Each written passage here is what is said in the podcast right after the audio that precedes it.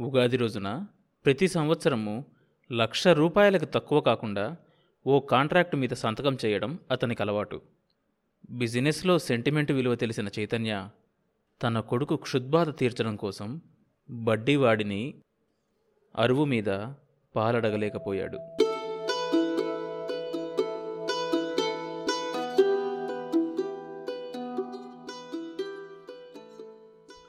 బాబు ఏడుపు ఎక్కువైంది. ఆమె చేతుల మధ్య ఆగకుండా ఏడుస్తున్నాడు. అతన్ని సముదాయించడం కోసం అటూ ఇటూ చేతుల మధ్య తిప్పుతూ హైరాణ పడుతోంది ఆమె. ఆ విసురుకి మంగళసూత్రం అటూ ఇటూ ఊగుతోంది. గ్లాస్ పాలెంత? అడిగాడు. ఇరవై పైసలు. గ్లాస్ పాలివ్వు. రెండు బనులిచ్చి రెండు కప్పుల టీ కూడా ఇవ్వు. డబ్బు?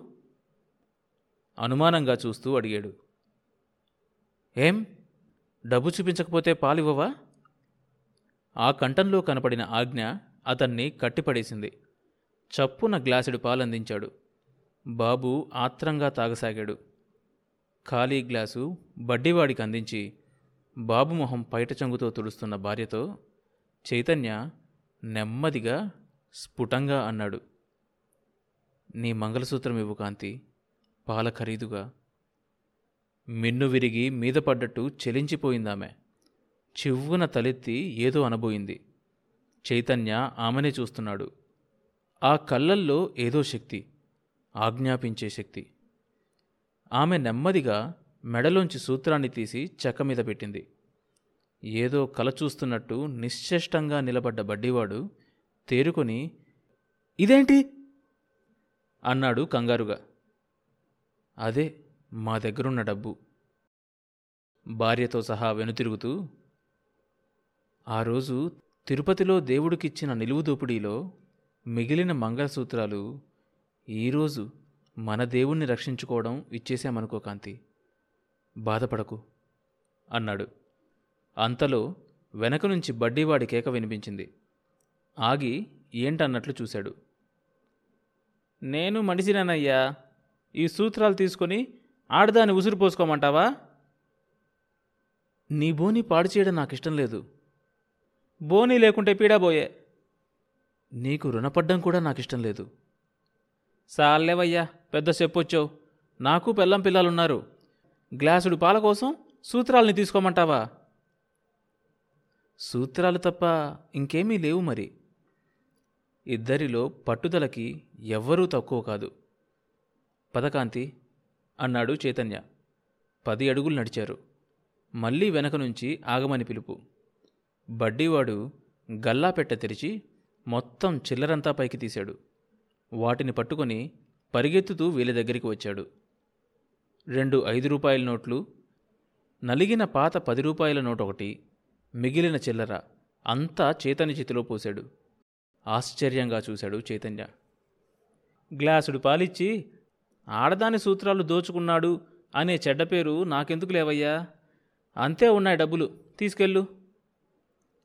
చైతన్య అతడి మాటలోని నిజాయితీకి కదిలిపోయాడు. కళ్ళల్లో సన్నటి నీటిపొర. అక్కడ్నుంచి సాగిపోతూ భార్యతో అన్నాడు. వ్యాపారంలో పడి బయట ప్రపంచం గురించే తెలుసుకోలేదు సుమి. ఇన్నాళ్ళు? అంటే? సాటి మనిషి అవసరం మీద అడుకోకుండా బతికున్న నిజాయితీ ఇంకా మనుష్యుల్లో ఉందన్నమాట. నిజాయితీ? సేట్ చమల్లాల్ అన్నాడు. నిజాయితీ ఏమిటి సాబ్ అట్లా ఆస్తంతా వదిలేసి రాత్రికి రాత్రి వెళ్ళిపోవాల్సిన అవసరం ఏమొచ్చింది? కొంతకాలం అగమంటే అగమా మేము? తరువాత తనే నిలదొక్కునేవాడు కదా ఏమిటి రవి అవునన్నట్లు తలూపాడు. డ్రాయింగ్ రూమ్లో సేట్లందరూ కూర్చున్నారు.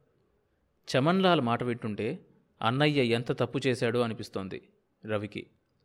అతడికి తెలియదు తన ముందు కూర్చున్నవన్నీ తాచుపాములని. అందులో ఒక పాము ఇల్లంతా పరీక్ష చేస్తోంది. ఇంకో పాము మొత్తం అప్పిచ్చిన వాళ్ళ లిస్టుని ఆస్తుల విలువల్ని లెక్క చూసి రూపాయికి ఎంత వస్తుందో? అని అంచనా వేస్తోంది.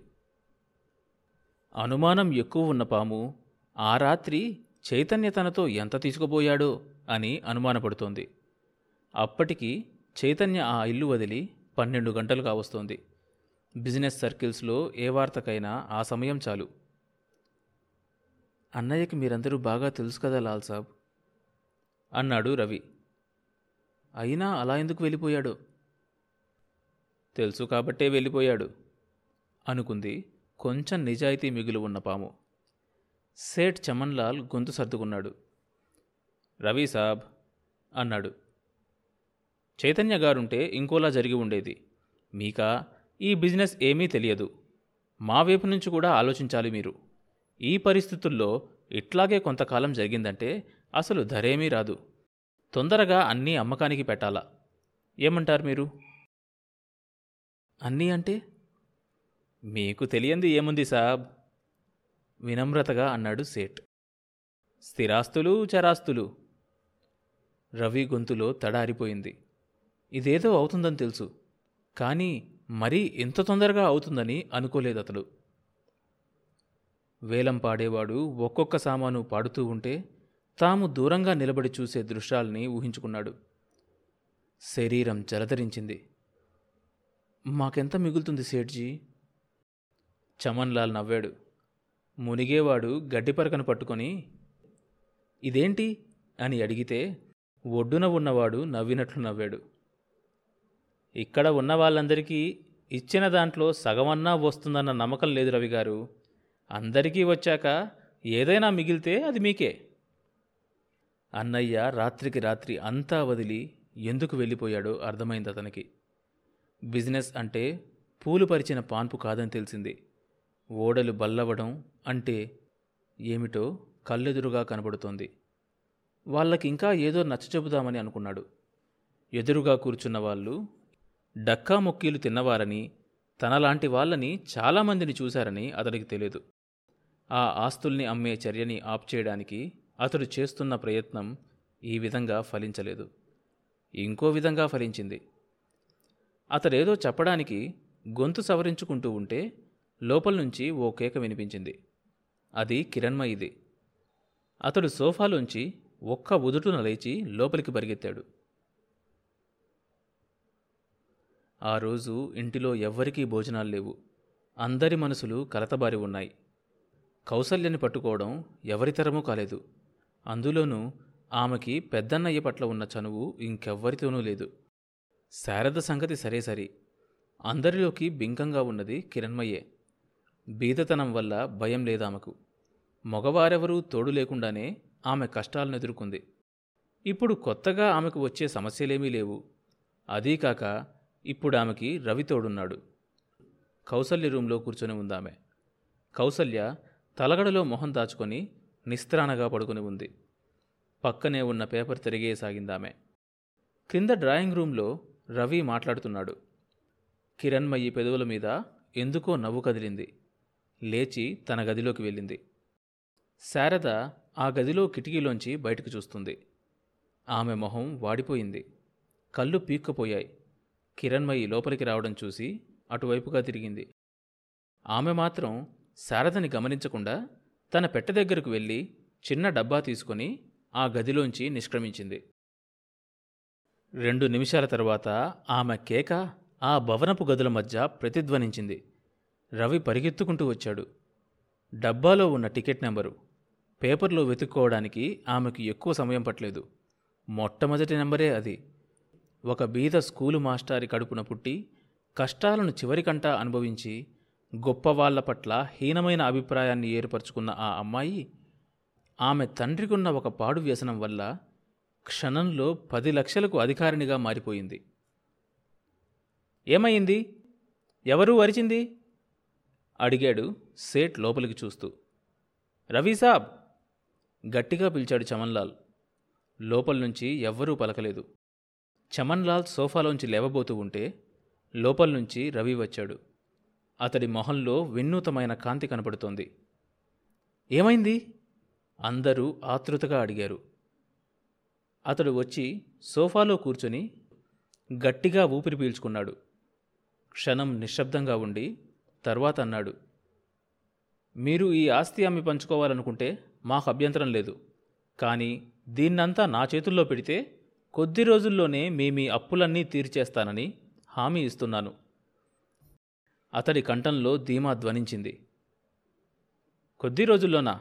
ఎలా? అనుమానంగా అడిగారెవరో.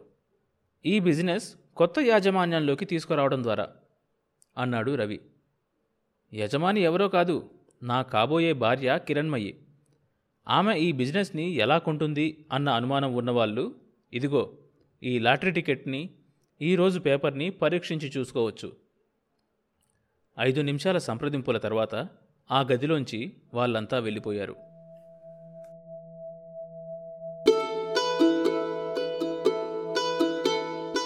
ఆ తర్వాత ఏం జరిగింది తెలియాలంటే ఈ షోలోని నెక్స్ట్ ఎపిసోడ్ వినండి. ప్రతి సోమవారం మరియు బుధవారం కొత్త ఎపిసోడ్స్ రిలీజ్ అవుతాయి. ఈ షోని మీరు Apple podcast Google podcast Spotify Amazon music Gaana కానీ మరి ఏ ఇతర ప్లాట్ఫామ్స్లోనైనా సబ్స్క్రైబ్ చేసుకుని వినొచ్చు. కొత్త ఎపిసోడ్ రిలీజ్ అయినప్పుడు మీకు తెలియడానికి నోటిఫికేషన్ టర్న్ ఆన్ చేసుకోండి. అప్డేట్ వస్తుంది.